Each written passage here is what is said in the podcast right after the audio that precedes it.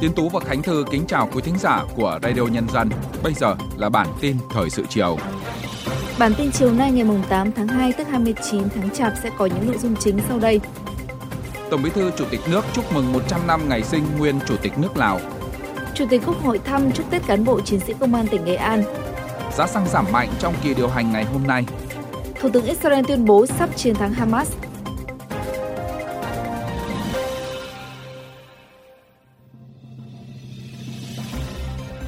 Sau đây là nội dung chi tiết. Nhân dịp sinh nhật lần thứ 100 của đồng chí Khăm Tai Sỉ Phan Đon, nguyên Chủ tịch Đảng, nguyên Chủ tịch nước Lào, mùng 8 tháng 2 năm 1924, mùng 8 tháng 2 năm 2024, Tổng Bí thư Nguyễn Phú Trọng và Chủ tịch nước Võ Văn Thưởng đã gửi điện chúc mừng. Nội dung điện chúc mừng của Tổng Bí thư Nguyễn Phú Trọng và Chủ tịch nước Võ Văn Thưởng có đoạn viết: Đảng, Nhà nước và nhân dân Việt Nam đánh giá cao những cống hiến về công sức, trí tuệ và vai trò của đồng chí đối với sự nghiệp cách mạng Lào cũng như trong việc củng cố và tăng cường quan hệ hữu nghị vĩ đại, đoàn kết đặc biệt và hợp tác toàn diện giữa hai đảng, hai nhà nước và nhân dân hai nước Việt Nam Lào. Chúc đồng chí Khăm Tai Sĩ Phan Đon và phu nhân dồi dào sức khỏe, hạnh phúc, trường thọ và đóng góp cùng các đồng chí lãnh đạo Đảng, Nhà nước Lào trong việc lãnh đạo nhân dân Lào tiếp tục giành được nhiều thành tựu mới, to lớn hơn nữa trong công cuộc đổi mới, bảo vệ và xây dựng đất nước, thực hiện thắng lợi nghị quyết đại hội lần thứ 11 của Đảng Nhân dân Cách mạng Lào, xây dựng thành công nước Lào hòa bình, độc lập, dân chủ, thống nhất và phồn vinh theo mục tiêu xã hội chủ nghĩa.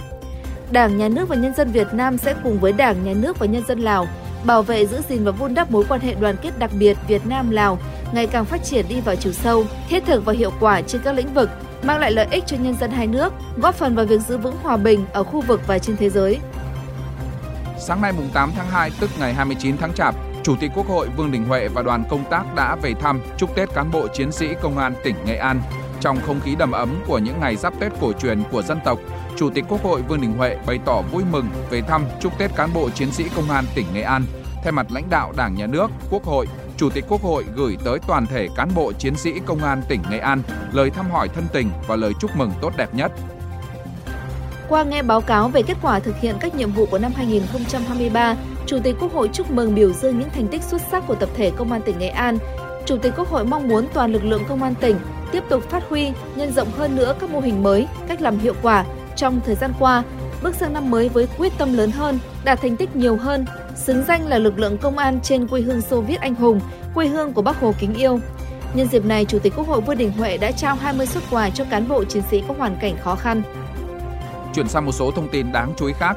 Trên cơ sở điều hành của Liên Bộ Công Thương Tài chính, các doanh nghiệp đồng loạt điều chỉnh giá xăng dầu kể từ 15 giờ ngày hôm nay mùng 8 tháng 2.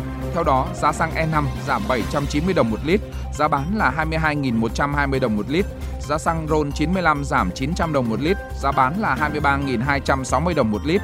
Giá dầu diesel giảm 290 đồng một lít, giá bán là 20.700 đồng một lít.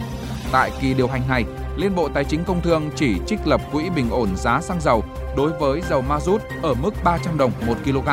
Cơ quan quản lý không trích lập và cũng không chi quỹ bình ổn đối với tất cả các loại xăng dầu còn lại. Ngày hôm nay, Ban Quản lý Đường sắt Đô thị Thành phố Hồ Chí Minh cho biết, trong dịp Tết Nguyên đán 2024, nhà thầu Hitachi sẽ tiếp tục công tác chạy thử 17 đoàn tàu metro Bến Thành Suối Tiên. Theo đó, tranh thủ thời gian dừng việc hoàn thiện công tác lắp đặt để tiếp tục tăng cường công tác chạy thử nghiệm cho 17 đoàn tàu. Các hệ thống của tuyến metro số 1 khi đưa vào vận hành sẽ hoạt động đồng bộ và gần như hoàn toàn tự động, nên việc thử nghiệm sẽ bảo đảm các thiết bị có thể trao đổi được với nhau là yêu cầu bắt buộc để bảo đảm an toàn cho hành khách khi chạy tàu. Đến nay, tổng khối lượng thực hiện của toàn dự án tuyến metro số 1 đạt hơn 97,5% và sẽ được hoàn thành đưa vào vận hành khai thác từ tháng 7 năm 2024. Cũng trong những ngày nghỉ Tết Nguyên đán 2024 từ mùng 8 tháng 2 đến ngày 14 tháng 2, Ban Quản lý Dự án Sân bay Long Thành cho biết các nhà thầu vẫn huy động khoảng 1.100 nhân lực, máy móc thiết bị thi công tại sân bay Long Thành. Việc thi công xuyên Tết nhằm tận dụng thời tiết thuận lợi trong mùa khô, bảo đảm tiến độ dự án. Sân bay Long Thành đang đồng loạt triển khai 3 gói thầu lớn gồm nhà ga hành khách, đường cất hạ cánh, đường lăn, sân đỗ tàu bay và hệ thống giao thông kết nối. Hiện tại cả 3 gói thầu cơ bản đã đáp ứng tiến độ đề ra. Màn trình diễn ánh sáng nghệ thuật bằng 2024 máy bay không người lái với tên gọi Lễ hội ánh sáng nghệ thuật Hà Nội rực rỡ Thăng Long sẽ được tổ chức vào lúc 23 giờ 30 phút ngày mai mùng 9 tháng 2, tức 30 Tết âm lịch tại khu vực ngã ba Văn Cao, quận Tây Hồ, Hà Nội. Đây là màn trình diễn với số lượng drone nhiều kỷ lục tại khu vực Đông Nam Á, đồng thời kết hợp cùng âm nhạc được sáng tác riêng bởi nhạc sĩ Quốc Trung. Hệ thống âm thanh chất lượng cao và màn hình tường thuật trực tiếp được lắp đặt xung quanh khu vực Hồ Tây, hứa hẹn sẽ là màn trình diễn hoành tráng mãn nhãn chưa từng có dành cho người dân thủ đô và du khách trong dịp Tết Nguyên đán 2024. Ngày đầu nghỉ Tết Nguyên đán, nhiều địa điểm tại khu vực trung tâm thành phố Hồ Chí Minh tấp nập khách tham quan mua sắm. Những địa điểm tập trung đông người dân những ngày này có thể kể đến như khu vực trước chợ Bến Thành, lễ hội đường sách Tết, đường hoa Tết Nguyễn Huệ. Thời tiết thành phố Hồ Chí Minh những ngày đầu nghỉ lễ cũng khá mát mẻ, thuận lợi cho người dân du xuân chụp ảnh. Ngược lại, những địa điểm khác như Dinh Độc Lập, Thảo Cầm Viên ngày hôm nay vẫn còn thưa khách một phần do nhiều người đã về quê và đang chuẩn bị Tết. Dự kiến những địa điểm này sẽ đông vào những ngày đầu năm mới vì không khí mát mẻ, phù hợp với các gia đình đi đông người.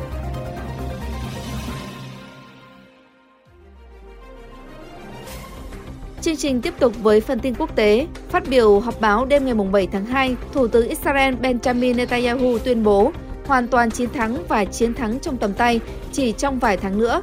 Theo nhà lãnh đạo, quân đội Israel đã giành được những thắng lợi chưa từng có và gây thiệt hại nặng nề cho Hamas. Ông Netanyahu khẳng định lực lượng phòng vệ Israel IDF sắp kiểm soát được thành phố Khan Yunis và ông đã ra lệnh cho quân đội bắt đầu tấn công vào thành trì cuối cùng của Hamas ở thị trấn Rafah.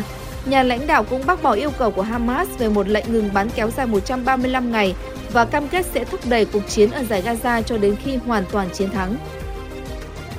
Cùng ngày, lực lượng phòng vệ Israel IDF cũng trình một đạo luật nhằm tăng thời hạn nghĩa vụ quân sự bắt buộc đối với quân nhân chuyên nghiệp và các lực lượng dự bị nhằm đáp ứng yêu cầu của cuộc chiến tranh kéo dài và tổn thất chưa từng có. Trước đó, các nam binh sĩ thực hiện nghĩa vụ quân sự bắt buộc trong 32 tháng, nay sẽ được nâng lên thành 36 tháng. Năm 2015, IDF đã giảm thời gian nghĩa vụ quân sự bắt buộc với nam binh sĩ từ 36 tháng xuống còn 32 tháng. Tuy nhiên, động thái điều chỉnh thời gian quân ngũ ngay đầu năm 2024 cho thấy Israel đang đề phòng kịch bản chiến tranh leo thang và kéo dài nhiều tháng nữa.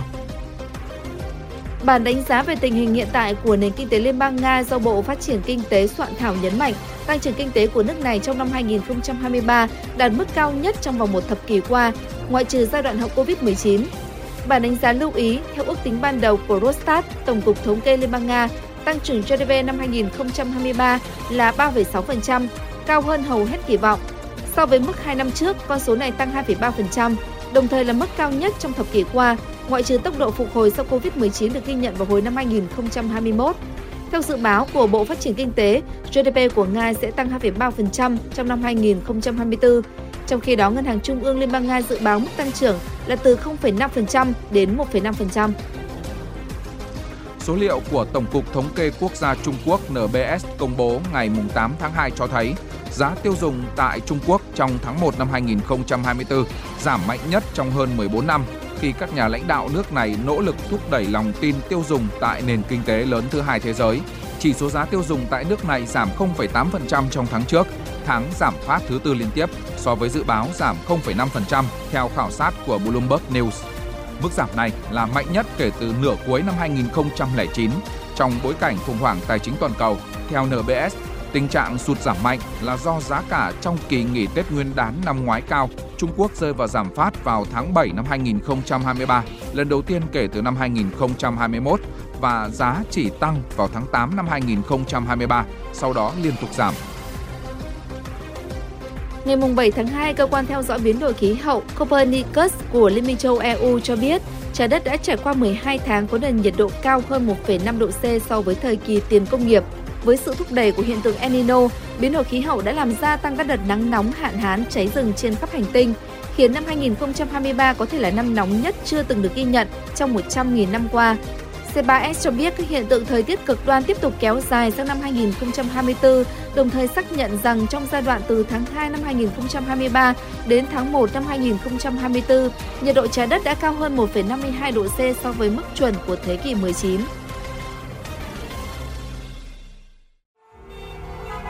Giữa bộn bề công việc. Giữa những áp lực của cuộc sống. Đôi khi chúng ta bỏ lỡ những dòng thông tin hữu ích trong ngày Hãy để Radio Nhân dân giúp bạn tiếp cận với những thông tin để mỗi phút chúng ta không bỏ qua bất cứ một thông tin quý giá nào. Bật Radio Nhân dân vào mỗi buổi sáng và chiều trên các nền tảng số hiện đại nhất để cập nhật những tin tức chính xác và hữu ích. Radio Nhân dân, đồng hành cùng bạn, dù bạn ở đâu. Thưa quý thính giả, mỗi độ xuân về, làng hoa giấy Thanh Tiên, xã Phú Mậu, thành phố Huế lại tất bật để làm ra những bông hoa giấy rực rỡ sắc màu phục vụ Tết Nguyên đán. Bàn tay khéo léo nghệ thuật cùng tấm lòng chân quý nghề truyền thống của dân làng Thanh Tiên đã góp phần gìn giữ và xây dựng thương hiệu cho làng nghề có tuổi đời hơn 300 năm. Mùa Tết năm nay, gia đình bà Nguyễn Thị Thanh Tâm thuộc làng nghề làm hoa giấy Thanh Tiên đã sản xuất được hơn 10.000 cành hoa giấy. Từ tháng 11 âm lịch đến nay, gia đình bà đã phải thuê thêm nhân công làm ngày, làm đêm để kịp cung ứng cho thị trường trong và ngoài tỉnh. Bà Thanh Tâm chia sẻ. Thì năm nay là mình đóng hàng được nhiều, bạn cũng được nhiều thì uh, cái lượng hoa mà hết sớm thì người dân có thể là làm thêm được một phần mua đó thì kiếm thêm thu nhập thêm thì ờ, có được ờ, thu nhập thêm thì người dân cũng phấn khởi. Để đáp ứng nhu cầu đa dạng của thị trường, người làng Thanh Tiên đã bắt đầu cải tiến mẫu mã, làm nhiều loại hoa để phục vụ nhu cầu trang trí, đặc biệt là khôi phục hoa sen giấy sau mấy chục năm thất truyền. Sự nổi tiếng của làng nghề cũng đã thu hút du khách đến tham quan, trở thành một điểm đến du lịch của thành phố Huế. Như vậy, bà con có việc làm quanh năm với thu nhập ổn định hơn trước đây. Vì những đây lần đầu tiên mình được trải nghiệm ở đây mình cảm thấy rất là thú vị. À, những bông hoa giấy được làm rất là công phu, được các nghệ nhân là làm uh, chuẩn bị Tết, à, nhìn rất là sặc sỡ mang văn hóa Huế. Và hoa, hoa giấy này là mình được biết là ngày xưa là là được uh, có truyền thống là thơ cúng nhưng ngày nay mình thấy là dùng để trang trí vẫn rất là đẹp. Trong à, những năm trở lại đấy thì cũng được sự quan tâm của như là tỉnh và thành phố tỉnh và thành phố có thể là tổ chức những cái chương trình giao lưu à, về các cái mặt hàng thủ công mỹ nghệ hoặc là những cái chương trình à, mà festival của Huế hoặc là những cái chương trình mà hội chợ thương mại thì đó cũng là một cái phần mà góp vào để có thể mình à, gìn giữ và mình có thể mình quảng bá được cái làng nghề của mình có ngày một xa hơn có thể có thể là gìn giữ được lâu dài hơn. Ông Trần Như Hùng, Phó Chủ tịch Ủy ban nhân dân xã Phú Mậu, thành phố Huế cho biết, hiện nay sản phẩm hoa giấy của làng Thanh Tiên không chỉ có mặt tại các kỳ festival Huế, festival làng nghề Huế, lễ hội áo dài hay các sự kiện văn hóa trong cả nước mà còn xuất khẩu ra nước ngoài như Mỹ, Pháp, Thái Lan. Năm 2023, làng nghề hoa giấy Thanh Tiên đã được công nhận là làng nghề truyền thống với sản phẩm ô cốp 3 sao cấp tỉnh.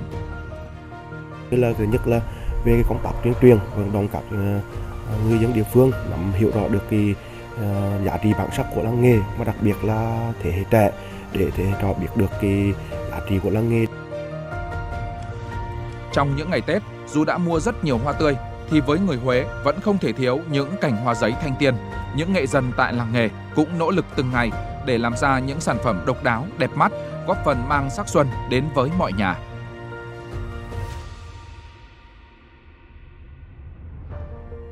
Đến đây thì bản tin thời sự chiều nay của Radio Nhân dân cũng xin được dừng lại. Kính chúc quý thính giả có những ngày nghỉ Tết Nguyên đán an lành và hạnh phúc. Kính chào tạm biệt và hẹn gặp lại.